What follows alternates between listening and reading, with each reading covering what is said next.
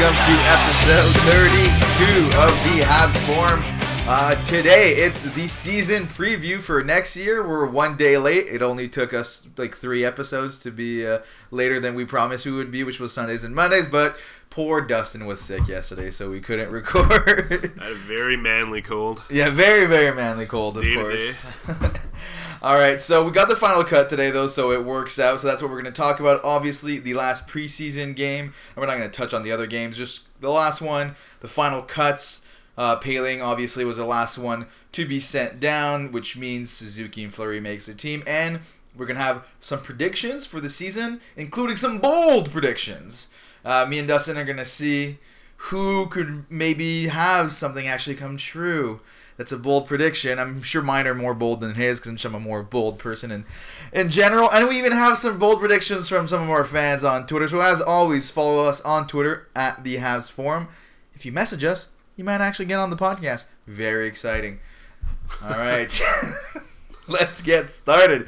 So, uh, let's start with the last preseason game. So, 4 3 win against Ottawa. I mean, Ottawa, even in the regular season team, their team is basically going to be the quality of preseason teams. So, I mean, doesn't mean much to begin with because it's a preseason game plus it's Ottawa.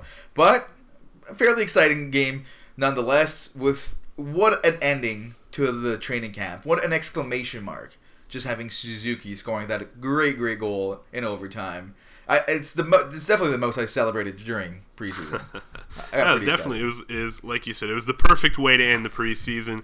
Nick Suzuki basically, you know, putting his stamp on it, making sure that there was no way that he could get cut. I mean, I, th- I thought he was pretty safe even at that point, but Exactly. He had already made the team, probably, but that was just. It's over. It is over. He's on the team. He made Pajot look like a fool, and I hope he does it many more times in the future. It, w- it was it was really really really uh, great to see. Uh, there, there there's other good things from the game because you can see the veterans uh, really step up. I mean, everyone. It's no surprise. It's no not surprise, I should say, but everyone remembers who our best line was last year. The most consistent line was Danault, Tatar, and Gallagher. I always say Tatar's name You in do. French. I don't know You do. why. I think it's because of uh, Tomas Tatar. Anyways, our, our first ever interview. Interview, I know, very very exciting time. Still our most uh, listened to episode. Uh, so yeah, that line got all three goals. Got that brought us to overtime. So they uh, each of them had one goal, including a shorthanded, great shorthanded goal by by Danault. So it's great to see our most most consistent line ready to go, ready for the season to start. I mean, we need them to have a repeat performance from last year if you want to maybe make the playoffs. Yeah, definitely. I mean, especially after the two the back-to-back shutouts uh, against Toronto. Um, Well, know, one I mean- against the Leafs and one against the Marlies. That's true. It's on top of it, one against the Marlies. But uh, I mean, obviously it was preseason, but I mean, it a little concerning at the same time. If you go back to back games, especially when we had a pretty decent lineup, both the both both times we got shut out against them. So I mean, it was good to see that. You know, they they they, they all had a good game. The last game of the preseason. Ha- build a little bit of momentum going into the regular season. Surprising to see Drouin scratched though, and it was kind of a last second thing. And it's hard not to have the tinfoil hat on and think that that was just Claude Julien, Marc Bergevin being like, "All right, we're sick of the media's already on his case. He's obviously having a hard time finding his game." Yeah, well, I mean, They that- just that scratched him, Did have something right? to do with it. I would I would think. But usually, if it wasn't for that, for maybe the media being on his case and all that already, the last preseason game is a situation where you want him there. Yeah, but I mean, does he really have anything to prove? But yeah, I mean, I guess he Oh, could. I would he argue could- he does, but okay. Well, yeah, I mean, he's obviously made the team. oh, no, yes, of know, course, of course. But yeah, you would like to, you know, may- maybe build a little bit more momentum, or have him hopefully build a little bit of momentum going into the season. Well, But like I just said, for Daniel Gallagher and uh, and Tatar, I mean that was. I mean, I'm very confident they're going to be ready to go for game one, and that's perfect, right? I mean, Domi had that stupid penalty. I, I just think he. I don't know. He goes a little crazy in preseason for some reason. I mean, he, He's just he- so he- excited to get going. I know he had that that incident last year too. So uh, uh, it should it should be fine. I mean, the story was Suzuki, but I mean there was two players that we were mainly looking at. Suzuki had pretty much already made the team. Someone, I mean, Suzuki, we know how much skill he has. We talked about him a lot last year with his performance in, in junior. But someone I don't think a lot of people expected would make the team out of camp. I mean, he's always been a, a little bit of a Dustin favorite. That's right. But My Fleury, boy. Fleury Yeah, making the team. I mean, and, and really at the end of that game, no doubts either there. Way that performed better than Folin or Reilly in preseason. That's for Yeah, sure. I mean, it, I don't want to tell tell anyone that I, I told you so, but to a lot of people that follow us on Twitter, that, that I messaged with, you know, when I said uh, basically the Cale Fleury was going to make the team before Josh Brook did, caught a lot of flack for that, and here we are. You actually caught flack for that for making. Yeah, yeah. yes, there was you know a lot of people thought no, there's no way Josh Brook is as a as a much more high ceiling. He's he's more NHL I mean, ready. no one's arguing Josh Brook doesn't have a higher Oh, no. ceiling. No, I agree with that. I know, I know, I know you do, but that's a that's a ridiculous argument. But that doesn't mean he'll make that team first. No, no, but they, also some people said he's more NHL ready. But here we are. I know. I'm a, I feel like my like my my kid just made the NHL. and he earned it. He really, really earned it. I mean, obviously, it helps that at the bottom of the defense unit it, it, is, is a bit weaker. I mean, with guys like, I mean, Kulak had a great year, but guys like Folin and guys like Mike Reilly, you know, it's there. There was an opportunity there. yeah, especially on the right side. I mean, obviously, um, I mean, Folin Folin's a pretty decent defenseman, but I mean, fine. But Fleury definitely showed showed what he could do. That he's that he is better than him. Obviously, benefited as well from Juulsen being injured. Yeah, for sure. Juulsen, who was placed on IR today. I mean, not looking good for the future of Juulsen at this point, unfortunately. No, unfortunately, still not a whole lot of news. Um, Bergevin, I think it was today, he did say that he does expect him to play hockey again. Okay, that's good. Um, no time frame, unfor- unfortunately, but uh, yeah, I mean, hopefully he can bounce back. I'm sure once he does come back, uh, you know, he'll he'll be getting some time in Laval just to uh, just to uh, well, as a conditioning stint or whatever.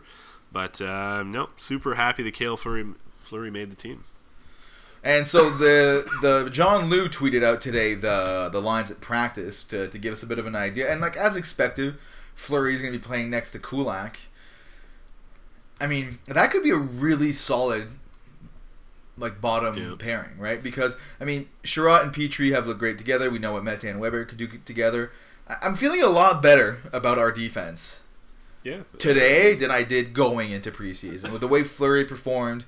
And if you if you look, really look at Kulak's advanced stats last year, he was he was a very solid, uh, solid for a five six defenseman.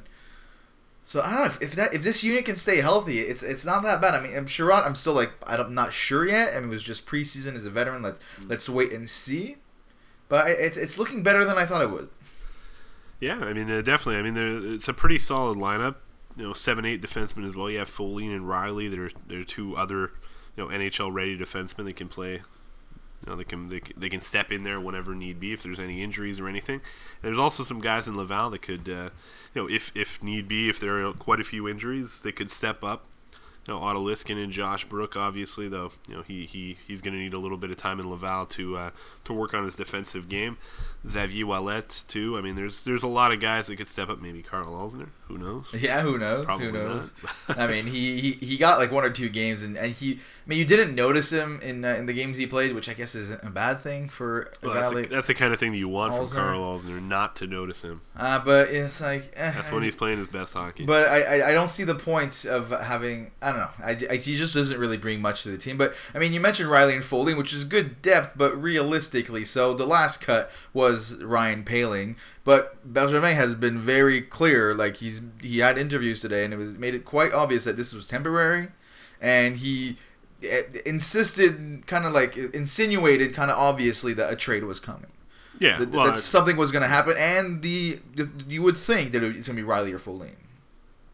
Um, I mean, we'll see. I mean, definitely, I think if he could get anything for one of those defensemen, he'll definitely make that move. I think now that everyone's cleared waivers at this point, or everyone that's got sent down has cleared waivers, it's going to open up a lot of possibilities. I think Hudon would be definitely, I definitely see him being moved in the next 24 hours for another guy that's cleared waivers. So, as I posted on Twitter, guys, that I could see him being traded for either maybe to Chicago for the defenseman Gustav For, uh, Forsling Okay. or to Vancouver for the defenseman Alex Biega, who would make sense. He's a right-handed defenseman, a little bit older. Probably, you know, just have him play in Laval. He could be maybe a first call-up kind of guy if Josh Brook isn't ready to go. Same thing, I think, Lindgren. I mean, I would like Josh Brook to, unless he does really, really well in in uh, the AHL. Yeah. I would like for Josh Brook to pretty much spend the whole year there. yeah, I think I he mean, could the do same, him a lot of good. The same thing that, that you know that, that happened to Cale Fleury Exactly, last year. That's exactly. why he was ready to go this season. So same sort of thing. Uh, I think Lindgren could potentially get moved as well. Winnipeg just lost their third string goalie today. Got uh, Eric Comrie got picked up by Arizona. I think maybe uh, Lindgren could get traded over there. And for those who don't know, because when the, the, these types of trades come up after the clear waivers, people always seem to wonder, oh, why wouldn't a team just pick him up if they wanted him? Well, the thing is, is if you pick someone up off waivers, you can't just send him back to your AHL team. They have to. So, so people are clearing space on. So once they clear and go to the AHL, you see it all the time. There's always ends, up, ends up being moves after after the fact. So I'm sure there's teams out there out there that would love to give uh, you don't want a shot. I mean, uh, his time in Montreal is clearly uh, Yeah, exactly. over. You yeah, know, so like you said, they've already cleared, and the other thing is too that you don't want to necessarily add an extra contract. exactly. Especially with the Canadiens, they're already at 48 contracts, so they only have two open. And they did the same uh, same thing last year when they, after Gustav Olofsson went through waivers, they traded for him. Uh, they traded one of their prospects, Will Bitten, to get him. So I definitely wouldn't put uh, put it past them to do the same sort of trade. Again, I think you'll definitely see the Canadiens make a trade in the next 24 hours. that that quickly? You think it'll be Uh, yeah, probably before, definitely before the weekend. so? So so you think Poehling is going to be back on the on the squad very quickly, sooner rather than later? Uh, not. I mean, I could maybe see Poehling like again because like Bergevin mentioned, he, um, you know, was only able to play I think two preseason games because of the injury. So I, I could see him maybe playing the the Rocket are playing Friday and Saturday in Laval. So I could see him maybe playing those two games I mean, and then getting called back. Th- this is what he said from Eric Engels' Twitter. He said, when asked about sending Ryan Poehling to Laval, Bergevin said, "I don't have a time frame, but it's not going to be for long." So whatever that means, it means what it means. But it's clear that Poehling has essentially made the Montreal Canadiens, and I'm sure that was said to him too. oh yeah, definitely. And, and like I'm sure Poehling understands that that's what the situation is right now. It, it's just a case where you send a guy down and don't lose anything in in, in, in that case. And the, the fact that he was hurt too kind of helps the decision a little bit. It might not be a bad idea to see him uh, suit, suit up for a few games with uh, with Laval. I mean, they're, they're playing on Friday, right? That's the that's the opener for Laval. Yeah, So, they're playing Friday and Saturday against the Cleveland Monsters, uh, both in Laval. So you know, it wouldn't it would make sense maybe to have him play those first two games in Yeah. Laval. It's not like he has to travel with a team or anything, and then you uh, you bring him back for uh, for after that. I mean, it'll be interesting to see. So if, if you had, so you didn't seem too sure to be Reilly or Folin. So you think it's more maybe a guy like like Armia or like who else? Who on the offensive side would you think would get moved? Well, uh, I mean, not necessarily get moved. Well, maybe take Thompson sort of out of the lineup. No, but like if, might, if you uh, want to call up Thompson, you got to move someone, and you weren't didn't seem too sure that it would be Well, yeah, I Reilly or mean, no. At that point, I mean, if they're calling Poehling up, then then it's probably because they're they've they've sent one of the defensemen down, or they've moved one, or they traded one of the defensemen. Like I'm So- pretty confident there's like because like you mentioned trades like with in regards to Lindgren and and um, and Hudon. And I don't disagree that that might happen soon, but I think that the trades he's more focused on is he wants Poehling on the team right now, and but he doesn't want to lose who anyone he has on the team for nothing. So I, I'm thinking someone that's currently in the 23 man roster will be moved sooner rather than later. Um, uh, yeah, I mean, it could could very could very well be. I think maybe not necessarily the next few days. Um, though there was one team, I think Buffalo, that already like there was like four guys they put on IR, and they had to call up like three guys already. Oh jeez. Um, so uh, maybe maybe that would make sense. Maybe Buffalo. Uh, all right, so then moving on, the, the, team's pretty pretty much set. Uh, Here's Dustin pretending to be sick again. Uh, so looking at the lines again, so I touched on line a little bit. So like defense, we've talked about already. I mean, the only question mark was Kulak and Fleury. Everyone else we knew who was going to play together. So we got the first time line of Tatar again, Tatar, Danault, and Galley. Uh, but then it was looking like Lehkonen, Domi, and Suzuki was making up what would pretty much be the second line and then Drouin with Kotkaniemi and Armia. Now I really like this because this kind of spreads. We basically have three lines here that can offer pretty much equal offense. Yeah, Uh, I mean, obviously Danault's line is going to be the be- the better like, overall line, considering how good they are defensively, and obviously they have a whole season of chemistry behind them. But finally, Kotkaniemi was someone with. I mean, Drouin obviously, like, I mean, I'm not shy about saying he needs to step it up, but he does have skill, so I love seeing Kotkaniemi with him. I mean, Armia next to Kotkaniemi, I'm getting a little sick of it, but if Drouin's going to be on the other side, I don't mind it so much. Mm-hmm. And I get the idea. You put Armia on one line, you put Lehkonen on the other line with, with Domi and Suzuki. And Lehkonen, some people might say, why is he playing with Domi and Suzuki? He hasn't been able to score for two years, but he's great defensively. So it adds that mm-hmm. stability to to a line that has the new kid in Suzuki.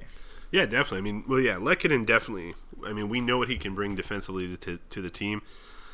But I mean, again, his rookie season, he scored 18 goals. I mean, definitely the potential for him to score is there. He unfortunately hasn't been able to do it the last two years. But um, if he can't score with these two guys, though, then I'm gonna be. We can only say he scored 18 goals his rookie season for so long. That's true. Like eventually, that just becomes like okay, well, it's never gonna happen again. But, uh, but I'm liking what I'm seeing so far. And then the fourth line, it's mean, Thompson at center with Weal, and it seems to be Cousins the on man out. I was I would think, uh, unless Byron is hurt, because uh, yeah. because Byron's always always kind of a little bit day to day. It seems like. But I'm liking this lineup coming into the season. Honestly, it's, it's Suzuki adds so much to this team. If he can look as good in regular season hockey as he did in preseason, it just it completely changes what this team looks like because it just adds that score. Then now you have Drouin playing with Kotkaniemi. So Kotkaniemi actually has someone with offensive upside playing with him. And then Domi and Suzuki have already already looked pretty in the last preseason game.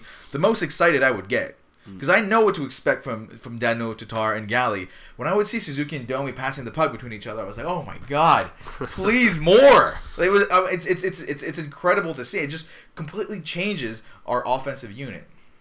Oh, definitely. I mean, the the fact that Suzuki made the team, obviously, I mean, it just adds so many more options now to Claude Julien for uh, for the offense. It's uh, and the power play. Yeah, I mean that too. Suzuki is definitely going to be a good option Probably not on the first unit, but on the second unit. Which means, hopefully, no more Armia on the power play. We can only hope. Because because I, I would assume the only reason Armia played so many minutes on the power play was because they wanted a right-handed shot there, and the handedness of the players on the power play is much more important than it is five on five because you're trying to set up one timers, you're trying to set up some some quick shots. Except for Galley, pretty much everyone else, you know, it's a lot of left-handed shots.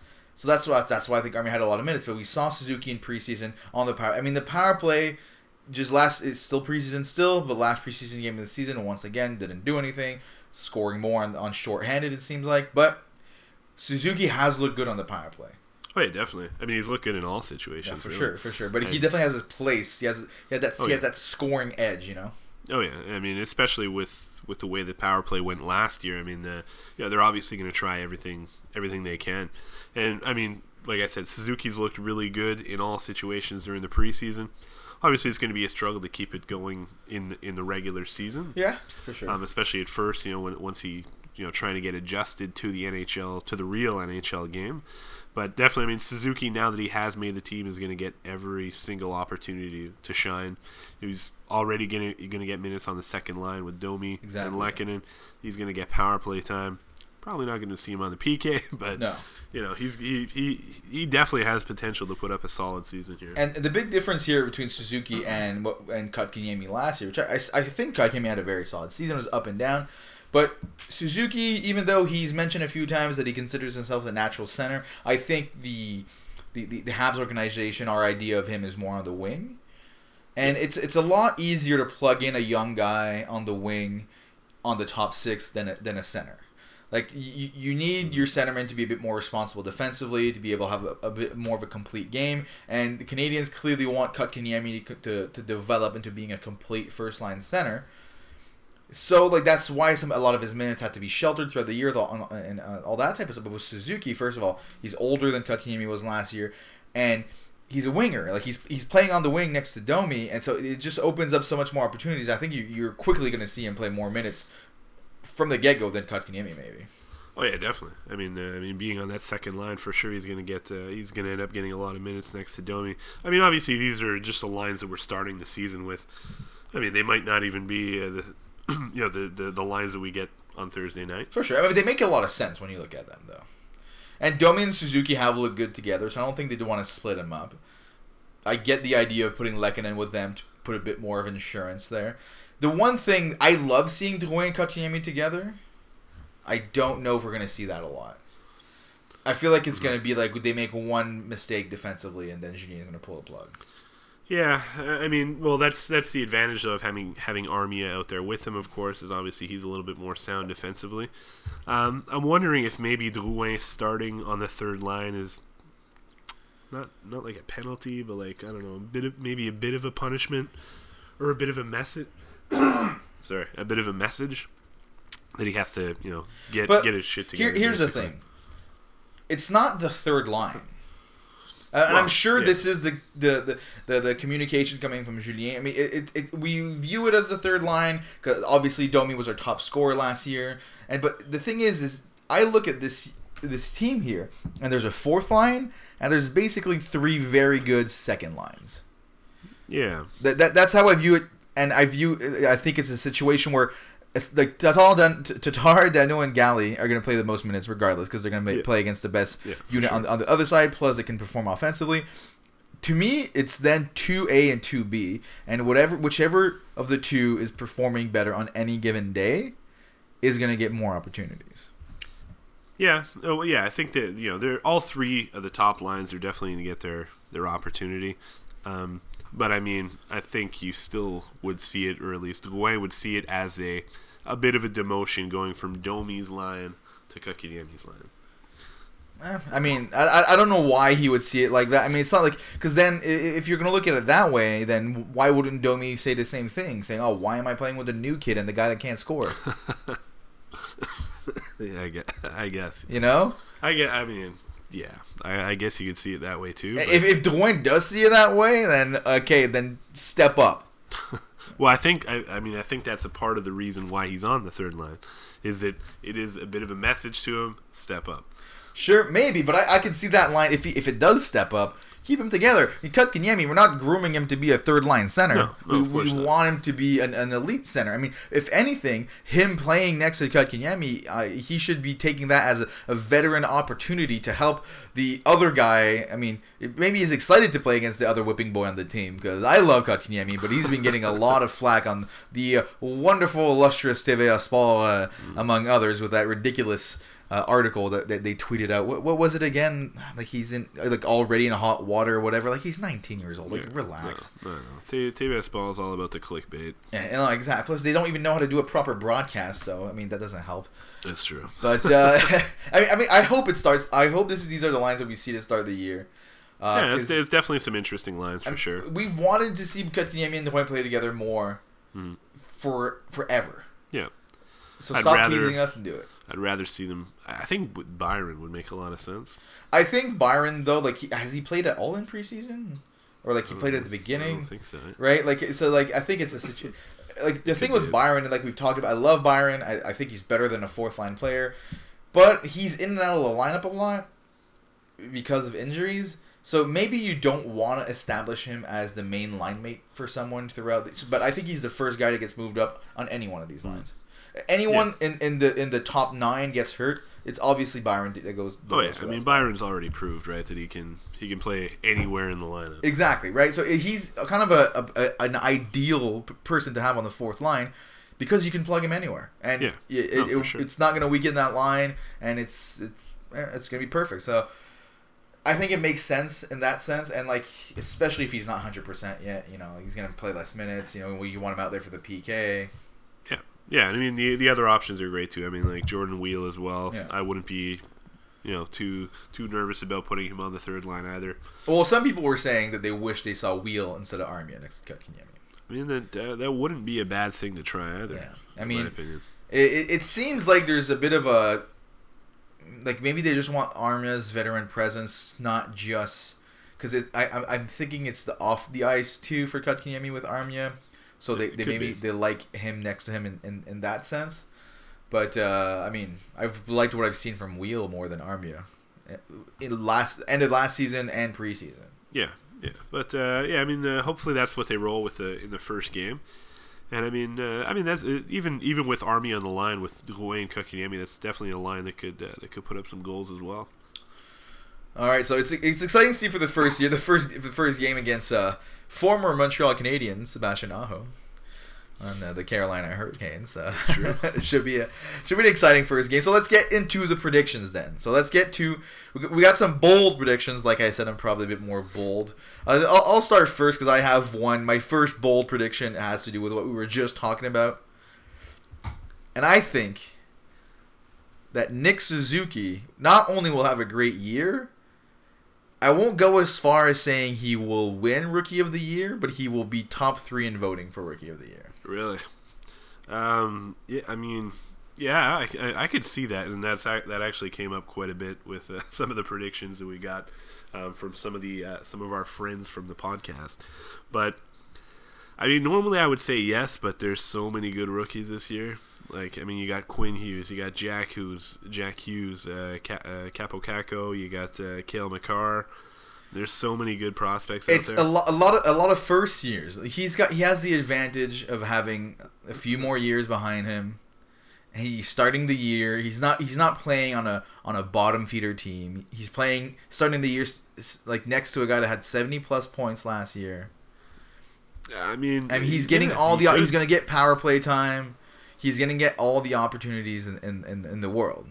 I mean, yeah, he, he could definitely, you know, I mean, he has the potential to do it, but I don't and know. I, I don't I he, don't see it. The top three rookies of the year too. It's never like whoever were the top three picks in the previous draft or something like that, right? There, no, there, there, well, there's there, there's usually a player that maybe not the winner, but that, that's like that that just came that he, he took him a few more years to make it to the NHL, but he shows up more mature. I'm not saying that he has as much career upside mm. as a guy like Jack Hughes, but he might be more ready for the NHL today than some of those guys. Yeah, I mean, he, he has a potential.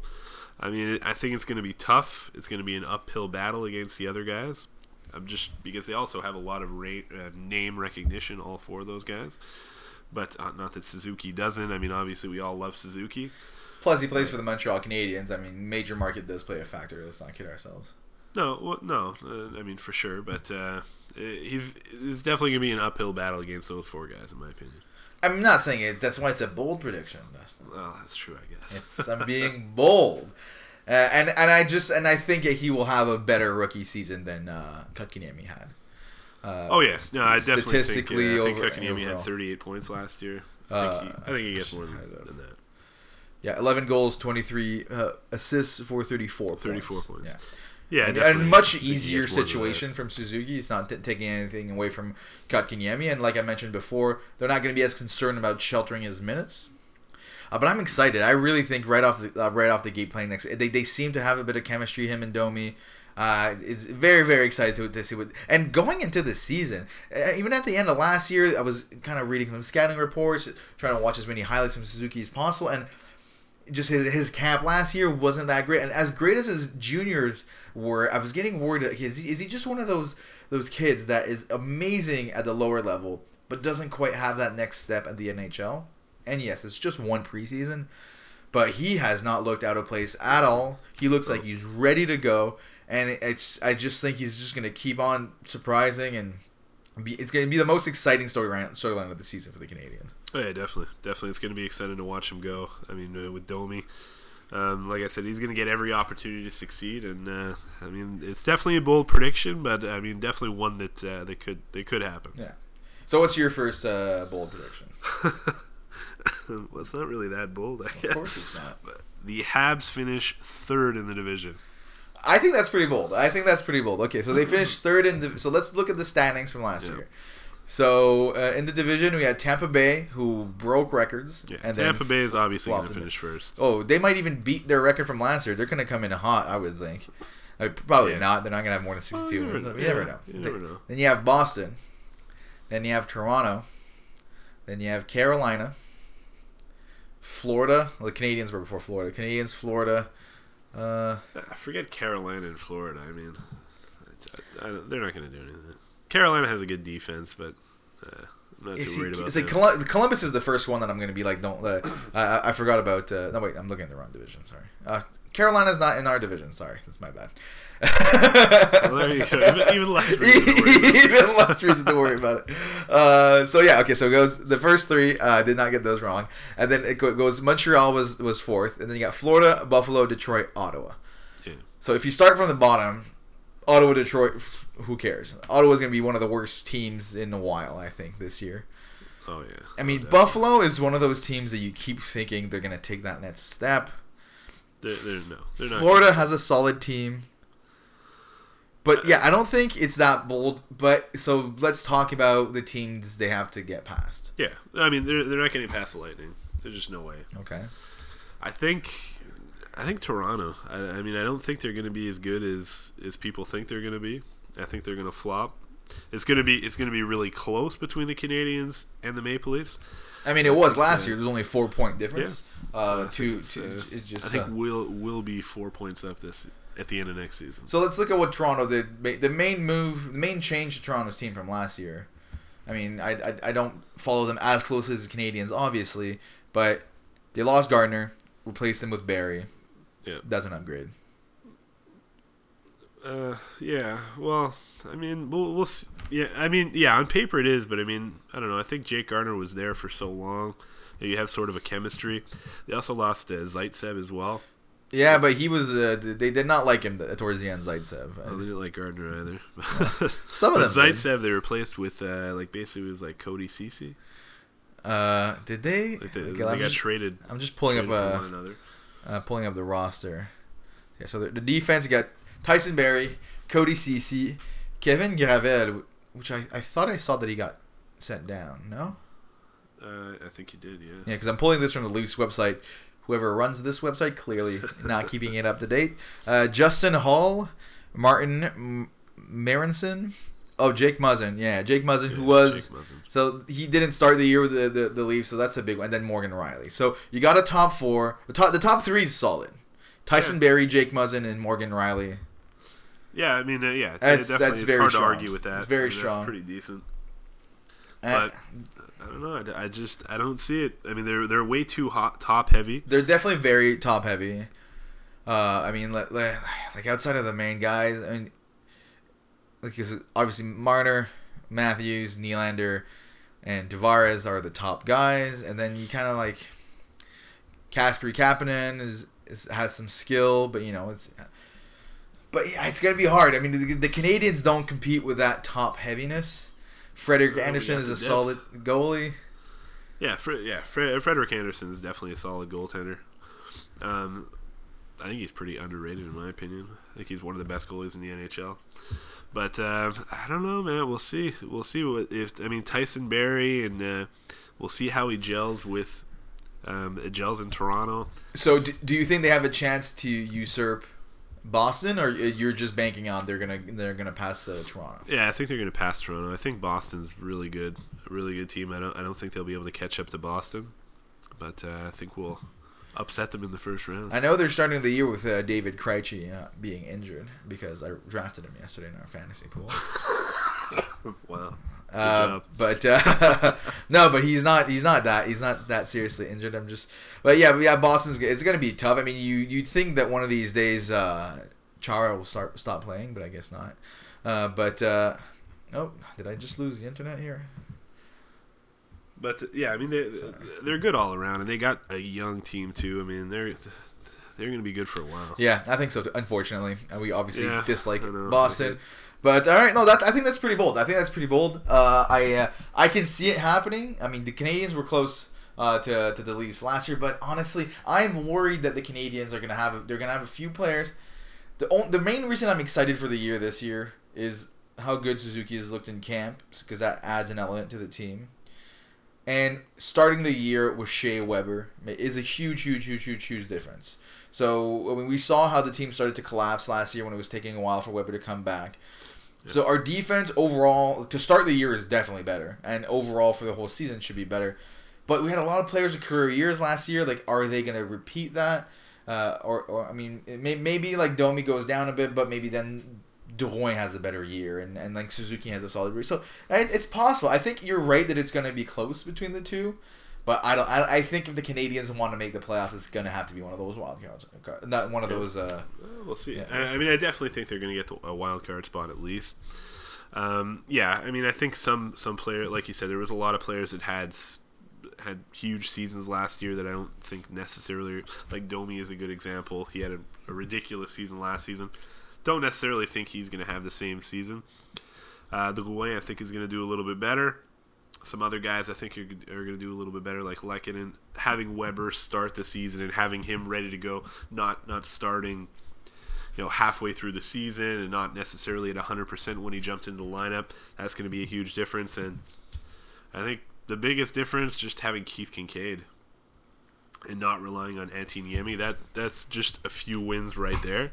It's going to take a lot of pressure off price. but but still, I think Price needs to have a Vezina worthy season for the Canadiens to make the playoffs. yeah and i think having a good backup like Keith, uh, Keith Kinkaid is going to help him do that For sure, but you got you have the teams that are under Montreal, like New Jersey. I think are going to bounce back a little bit uh, this year. I I think Cory Schneider took a couple years to recover from an injury, but I think he, he, we might see a kind of a, a bounce back season from him.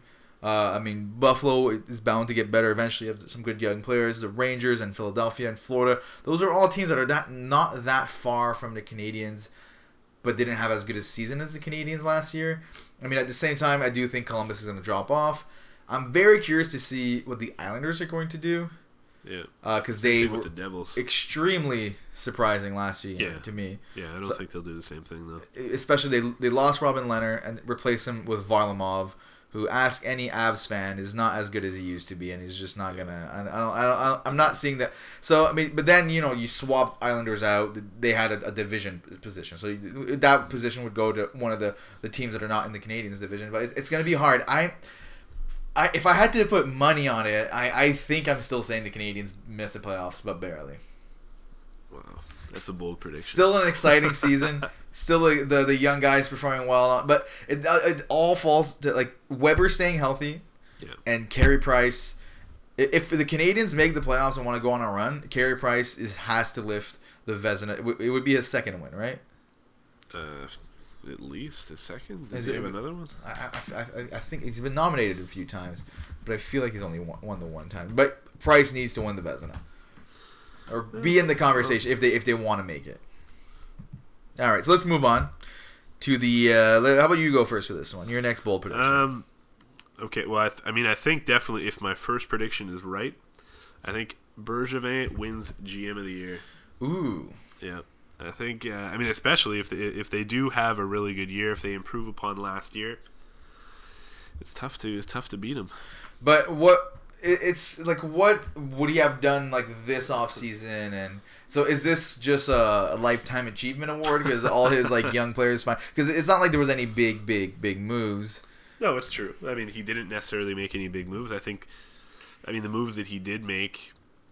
I mean, I think getting Ben Chiarot is a big positive. I think just having a guy that that has that sort of the sandpaper, the grit on the defense is something that we really needed. Um, adding Keith Kinkaid again, I think is is huge. I think he's one of the best backup, maybe maybe the best backup in the NHL. Keith Kinkaid. Uh, he's definitely the, the type of player, the type of goaltender I like having as a backup. Just that that he's more uh, this one more of a veteran guy has spent some time on New Jersey being the starter.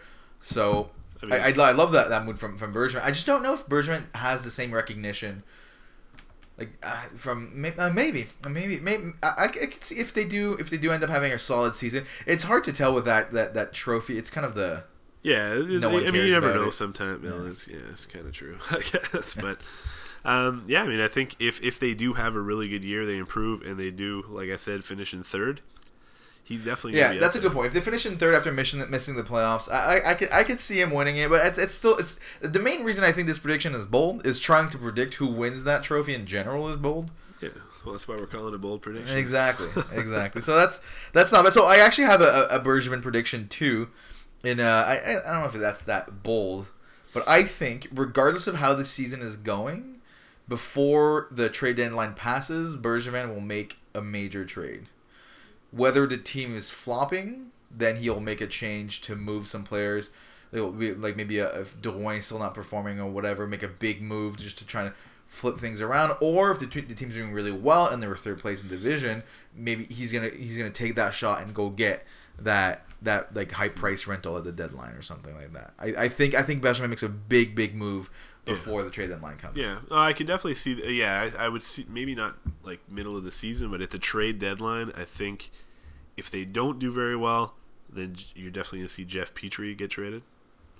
Um, if they do do well, then yeah, I could definitely see them adding like a top top defenseman.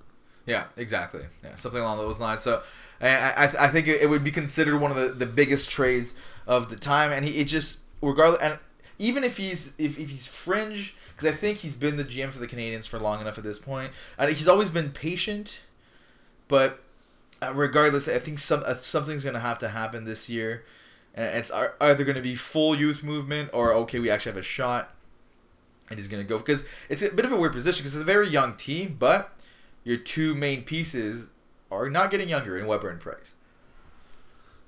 Yeah, I mean it's true. I, well, Petry, you could definitely add Petry to that as well. I mean, I mean the the new well nucleus. I mean, I mean the the bigger part of the team is definitely quite young. I mean, they have I think they have like eight eight of their top players that are under twenty five yeah. right now.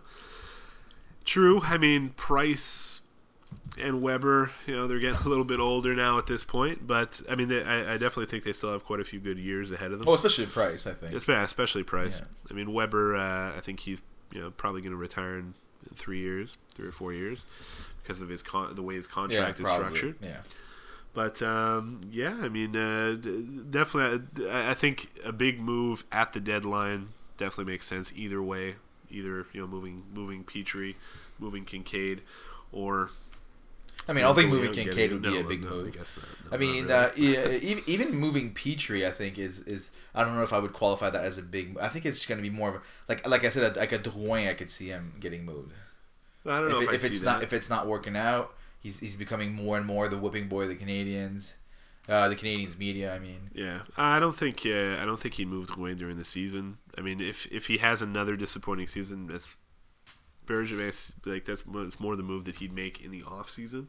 But maybe he's gonna. I'm saying he's maybe gonna make it as a way to jumpstart his team. It's not working out. I can't wait till the off season to do this. I need this team. This team is on the fringe of being what it needs to be. Then you move Drouin, go get like an elite the uh, left-handed defenseman or something like that. Yeah. Maybe not elite, but you know what I mean. Yeah, well, we'll see. I mean, if the is not doing very well, yeah, what his trade value sure, not going to be sure. But high. major trade by Bergevin is what I'm saying. All right. All right. So, what's your next bold prediction? Uh, next one, I th- I think this has a really good shot of happening. So it's not bold. Okay, continue. Well, I, th- I think it's still pretty bold. Okay. Phillip Danault gets nominated for the Selke. Oh yeah, I could definitely see that. I mean, I don't think he gets the recognition he deserves, but wasn't he already? He was top five. Top five. He was yeah. fifth. Okay, so that's not bold. But I still think it's pretty bold. So, I think a lot of people would, would argue that it is bold. Maybe, but I, I definitely I can definitely see that also. I think he'll definitely deserve to be nominated. I don't know if he'll get nominated. Is maybe what I would say. But, but what I think actually might bring him over the because I almost put Danault down as one of my bold predictions. But uh, but I you told me you had him as one of yours, so I took him out. But what I was thinking more is I think Danault is going to have a bit of a a breakout uh, uh, offensively. I mean, he already had 53 points last year, but I think he can add on tap on top of that. I think he'll, he'll break break 60, 65 points. He only had 12 goals last year. I think he's going to hit at least 20 goals this year. And that I think maybe that's what brings him into Selke conversation because even though it's defensive forward award, it usually goes to someone that can also it's more of a two way game, you know. That's what I think is going to happen with Danault because Danault has said he wants to play on the power play. He's looked good on the power play in uh, in preseason. He's the best face-off guy on the team, except for maybe Tom, maybe Thompson. So I think and get winning, especially with the new rule this year that you choose what side the face-off is to start the the, the power play. So I, I, I can hop on to, on to, onto your uh, to your bold prediction, and I think the reason he's gonna be nominated is because he's gonna have such a strong offensive year on top of being the amazing defensive player. so you're just gonna hop onto my bold prediction. I'm just saying I can see it happening, but it's yours. You said it. It's your bold prediction. So you, you think he's gonna be nominated? He's gonna be top three. Yeah, I, I not necessarily win. win. Yeah, but definitely he's gonna finish top three. All right, all right. I like it. I like it. So mine this one is probably mine is the boldest and is the least likely to happen. I think Kotkaniemi scores 30 goals this year. 30 goals. 30. I was going to say 60 points. Not bold enough. 30 goals. I think he's going to start slow. I think obviously he hasn't looked the best he could in the preseason, but I think he figures it out. I think he's just he put on a lot of muscle mass during the season. His his his body is just going through so many changes, and he just hasn't quite gotten used to it for hockey for his game. But he's gonna figure it out. Give him give him maybe ten games, and then the goals are gonna start coming. They're gonna start coming. 30 goals. Wow. I'm being, Um, I'm being bold. I could have said 20 goals, 40 assists, 60 points. That's not that bold. Yeah, yeah, 60 points I think is is that's realistic. I don't think 30 goals is realistic. Um, How many? How many do you think is realistic? 20. 20? Yeah. That's not 20. bold. I mean, it's, it's his second season in the AHL. I also think he's probably going to get off to maybe a bit of a slow start. Um, and then sort of get on a roll, maybe like 10, 10, 12 games in. But 30 goals, I mean, he's he's more of a playmaker, really, than a finisher. So, I, I mean, no. No, he's going to develop into it because I Drouin's going to be his playmaker. I think, like, Kotkaniemi in his prime, I think is going to be, like, on 30, like, borderline goals.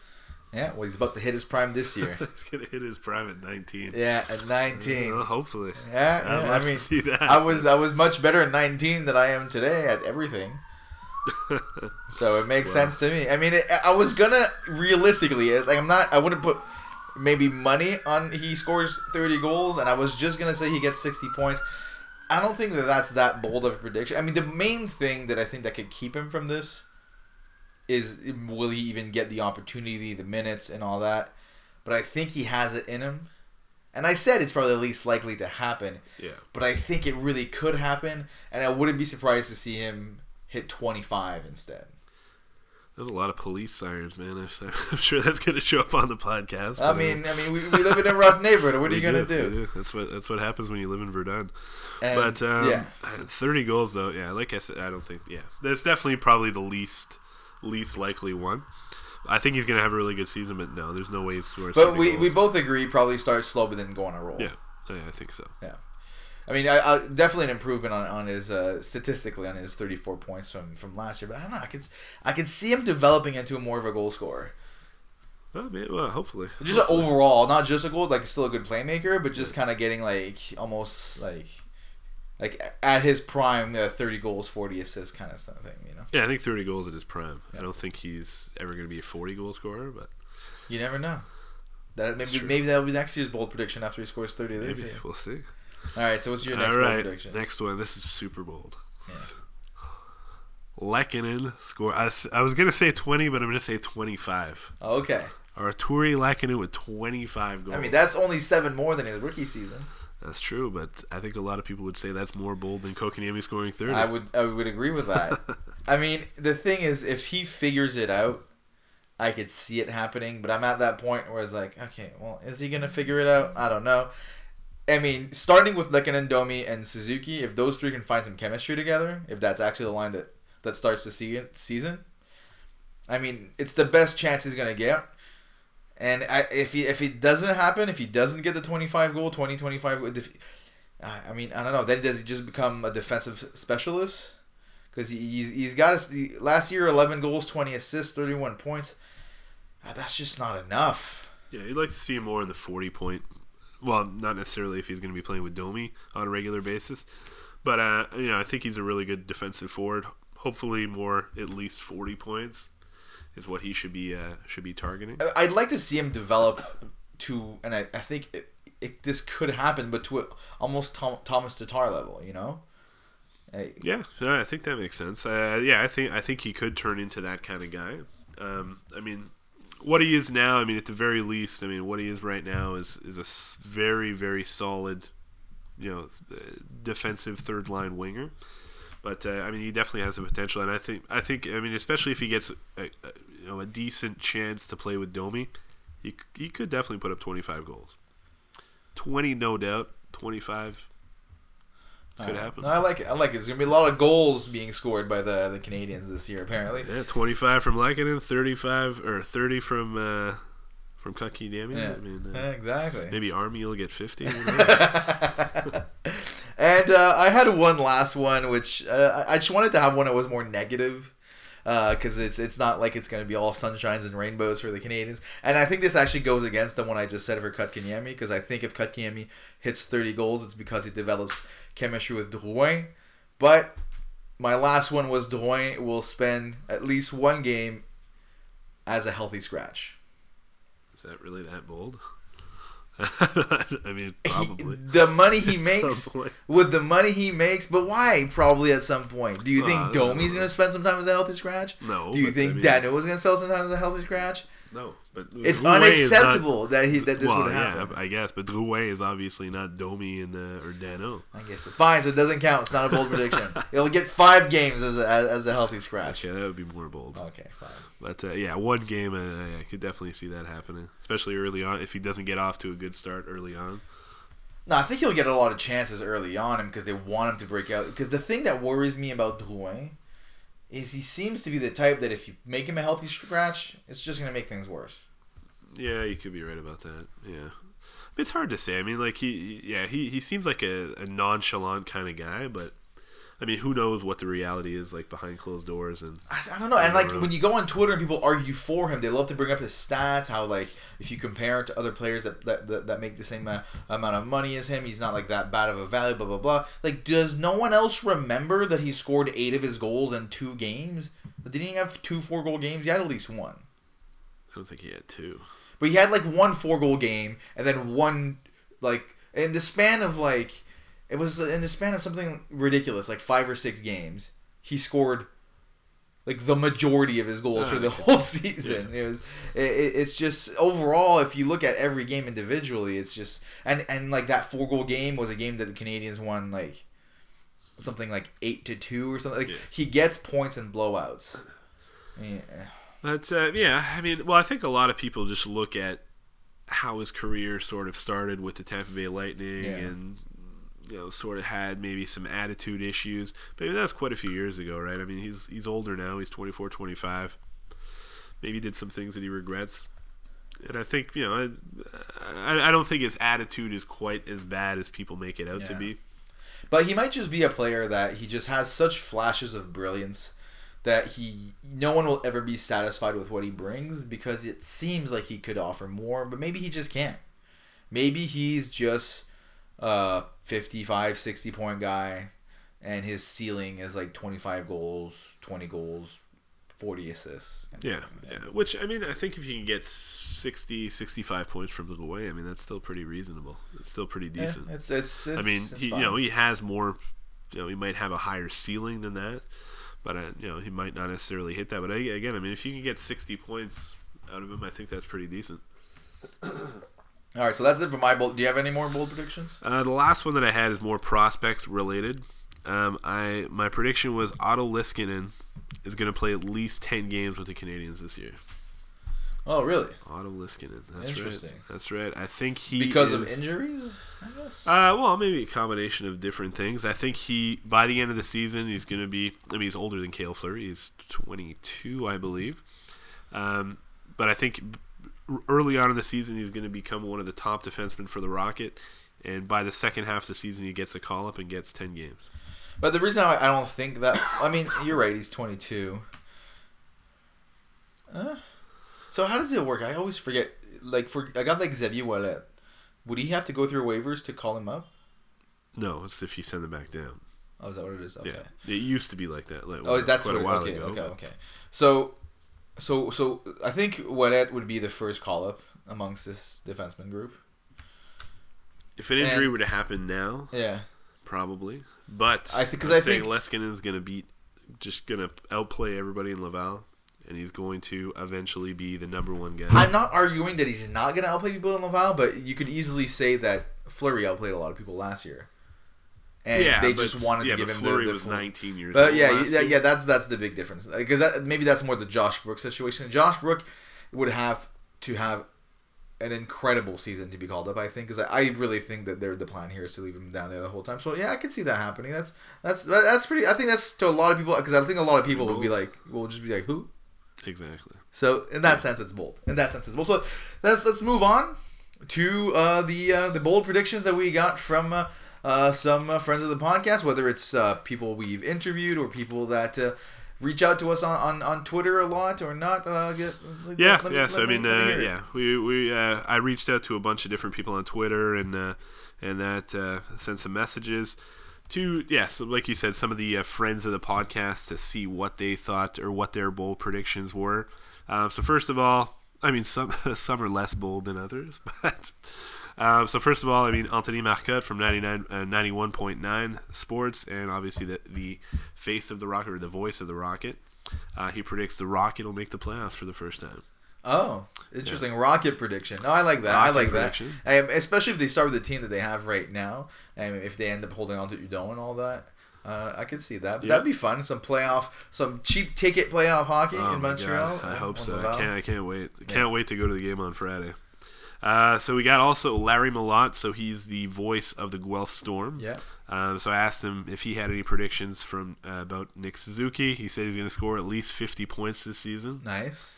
And that the tra- the Pacioretty trade is just going to keep looking better and better as the years go. Oh my god, I love it. I love it. I mean, the 50 points, you got to think that that gets him pretty close to rookie of the year conversation. Yeah, 50 points. I mean, for sure. We got a lot of Nick Suzuki predictions, actually. Uh, so we got Marc-Olivier Baudouin um, said 60 points for Nick Suzuki. Okay. Okay. Um, so even even better. Uh, we got uh, Mike Vini, who said uh, Suzuki, like you, Suzuki will be nominated for the Calder. Who was it? Mike Vini? Yeah, Mike Vini. Smart guy. Smart And we guy. got Etienne Ferland okay. winning the Calder. Winning the Calder. Winning the Calder. Nick Suzuki. Oh Suzuki. boy, it's Yan. Yeah. Hopefully he's right. Uh, Uh, hopefully he is. We all hope you that, are. That would be awesome. Uh, Dom Barlow as well. He said um, also said Nick Suzuki Calder finalist. So a lot of Nick Suzuki uh, um, predictions here, obviously. All right. Uh, before you move on from Nick Suzuki, just to bring it back, I just brought up the the points for rookies last year. So Elias Pettersson had an amazing season for a rookie with 66 points in 71 games, but everyone else had below 50 points. So if he gets 50 points, he, he's definitely he should be in the conversation. You'd think. I mean, it's more than just Yeah, points and all that, but probably. depends on what other players do, obviously. But I think Usually. Jack, Jack Hughes or yeah, Jack Hughes and, uh, and Kakko, Kaapo Kakko definitely have the potential to put up at least 50 points. Cale Makar and Quinn Hughes, two like, new age defensemen, super offensive minded. They could probably put up like four, at least 40 points themselves. Drafted both of them yesterday in our uh, okay, in our yeah. hockey pool. Okay, yeah. Uh, uh, aside from that, we got uh, scrimmage and stats. Uh, so the hockey at the hockey expert on Twitter um, says Kotkaniemi finishes the, the year as a second line center. Domi moves to the wing, and Norlander ends up being a top pro- top five prospect for the Habs by the end of the season. I mean, Norlander's been looking pretty good so far. He had that highlight reel goal, which Yeah, has that was a put him on the goal. radar for a lot of uh, a lot of Habs fan, uh, Habs fans. He's he, maybe he'll be this year's. Uh, maybe Romanov was making us excited last year. I mean, hopefully he'll heal again this year. But I like I like that. But sorry, what was the other part of his prediction? uh, so Domi, well, Kotkaniemi ends up being the second line center by the end of the year, and Domi moves to the wing. No, I like it. I like. I mean, it fits with my prediction. I'm worried that Domi's not gonna be as good on the wing as he was because he had a breakout season at center, right? So I see it. maybe yeah, that's it what he could, needed. it could definitely happen. Um, after that, we got Chris. Uh, so at Grumpy Greek seventy, Love Habs it. are going to make the playoffs. Fun fact: he was our first ever uh, giveaway winner. Oh, there you go. Yep. His Twitter pic is actually uh, wearing the hat that he won. Um, after that, we got at FF FF FFS price. So I'm assuming for fuck's sake price, I guess. Habs hundred points and Drouin at least seventy points. Ooh, Drouin seventy points. I like it. That's a bold. That's, That's, that's, I pretty mean, bold. Habs 100 points. They had 96 last year, uh, so 100 points is not that big of a jump. I mean, you have a competent backup goalie and a power play that scores more than a goal every 25 games, and you probably hit 100 points. I, I, I like it. Yeah. Uh, we got Costa Ronzokos. This is a bold one, maybe the boldest. Habs power play over twenty percent. Ooh, That's a pretty bold one. that is bold. Uh, I guess that would mean Shea Weber would have a monster year. well, you would think so for sure. Uh, after that, we got Andrew. So at a Marchand, uh, Mete scores in the home opener. Oh, I would love that. That would be a great way to start the year. That would be yeah, that would be a pretty big I one for sure. I thought he was going to score in preseason because I just thought that would be funny. Um, after that, uh, so we also have uh, we got Canadiens prospects. So at MTL underscore prospects. Um, so he uh, gave us well first a few for the Canadiens. Says Phillip Danault will reach 60 points, which yeah, I think that could definitely Yeah, happen. He wasn't that far off last year. Gallagher Gallagher scores 37 goals. I think that that's pretty bold. Okay. 37 goals. That's that's that's quite a few. Uh, will hit 55 points. I definitely think that's uh, that, that's realistic. Uh, Fleury remain. So wait, 55 points. That's 30 goals and 25 assists. I guess so. I guess. Uh, Fleury will remain with the big club all year. I agree with that. Yeah, I could definitely see that. Suzuki will get some pl- uh, power play time and will increase his point totals to about 35. Um, okay, and, po- and Poehling will score 15 if he if he's healthy. 15 goals. 15 goals. Well, that's, that'd be pretty solid. And as far as prospects, he says uh, Allan McShane scores at least 85 points. Um, and uh, aside from that, Fairbrother, uh, so our third rounder from last year, 40 to 50 points. And uh, Samuel Houde uh, gets at least a point per game. All right, not Um, bad. yeah, Uh, we had a few bad. more predictions from uh, some of our friends. Uh, oh, I got one more, Oh, one uh, more? from our friends at From Failing Hands. Oh, nice. Um, nothing too bold here, but uh, Kin- uh, Kinkaid will have the best performance of backup in years. Uh, definitely not too hard to beat. Well, yeah, the last Niemi year. last year. I think they forgot. If they listen to the podcast from Failing Hands, I think the one they will agree with for sure is Bergevin winning GM of the year Oh, yeah, because we all know how they love Bergevin over there. uh, and uh, we asked a few of our buddies too to have uh, have a bit more predictions, and then uh, our friend uh, Hugo Saint Marie predicted that Shea Weber will have his best season for power play goals, and I like that one. That's a good one. Yeah, I mean, if they're gonna hit that twenty percent, Yeah, yeah, you think that's gonna happen? He that we we need it to happen. We need it to happen. yeah, Uh, I mean, I'd, I'd love to see that. I mean, Shea Weber, you can tell that he's so he had a, a, a few like back to back shortened seasons uh, because of injuries. I would love to see an 82 games out of Weber this year, and if that happens, this could be his last. Like I, I don't think he's gonna fall off after this year or whatever, but I, I, I think this might end up being one of his last like elite years. But I think he still has it, but you know Yeah. eventually he's gonna start slowing down, obviously. Uh, so that, that that could be a big game changer, and beating his power play goal total. I mean, he's going to be the main weapon, that's for sure. yeah, that'd be huge, huge for sure. And uh, we got one more. Yeah, Thomas Mascarenhas. I don't remember what his prediction was. I forget too. Oh, you forget too. All right, let me let me bring it up. Let me bring Actually, I forgot one. Pre- I, I for- Yeah. like, this is my big prediction, and I did like completely forgot about it. Mete again will go the whole season without scoring a goal. Oh, nice. Okay, I like that. So that's not Thomas's prediction. That's Dustin's prediction. Uh, that would be. I mean, at this point, I mean, I love Mete. Like the reason why I want it to end eventually, uh, his goal drought is just because it's gonna start affecting him. I think, but like I think everyone recognizes how great of a defenseman he is, despite this despite uh, his struggles scoring goals. But I remember last game last year where he just he had like an open net Yeah, he came close a couple he- of times he- last season. Yeah, he came he came close, but uh, uh, it didn't happen. But uh, yeah, that would be pretty funny. No goals for Mete. All right, so I got our conversation with Thomas here. Uh, oh yeah, okay. Oh yeah, we already talked about this, but uh, Danault. Well, yeah, this was your prediction. Danault will be, is going to be considered for the Selke, and uh, whatever line he ends up on is going to be one of the best lines in Oh the yeah, the Eastern league. Conference. That's true. So uh, I guess you uh, you stole his prediction. No, I was already thinking about that. You one. already, already thinking about that? It helped me All right. remember it. All right, so uh, so so Thomas and uh, and Dustin have the same prediction. Uh, all right, so I think that's pretty much it uh, for uh, for this week's episode. Did you have anything else? Want to any more predictions? So Canadiens make the playoffs. Uh, yeah, I mean, definitely, I'm with uh, I'm with Chris, uh, the grumpy Greek here. Habs are making the playoffs, I hope so. I and I hope so. agree with uh, Anthony Marcotte. The Rocket are going to make the playoffs, and I think they're going to have a good run. The Rocket, you mean they're gonna have a good one? Maybe winning the Calder Cup. Ooh, winning the Calder. Cup. That would be okay, amazing. who's is uh, with Cayden Primeau as a starter? Uh, yeah, they're going to get rid of Lindgren, and McNiven and Primeau are gonna are gonna go 50-50. During the season, but in the During the playoffs, you're season. not going 50-50. Go with McNiven. McNiven. McNiven's my boy. McNiven, okay. Fleury was my boy last year. McNiven's my boy this year. All right, all right. So we'll see. Maybe maybe this means that next year McNiven will beat Price for the starting job. Maybe. now that's a bold prediction. All right, so we'll try to get the episodes back out on uh, Mondays, like we mentioned. So we'll have some actual regular season Canadiens hockey to talk about uh, next week. And as always, follow us on Twitter at the Habs Forum. Don't forget to shoot Dustin questions about anything. We love to cover them during the podcast. If you listen to us on iTunes, like us, give us a review. Uh, whatever other podcast service you use, same thing. Like us, five stars, or whatever their metrics are to, to, to rank things. Thanks for listening.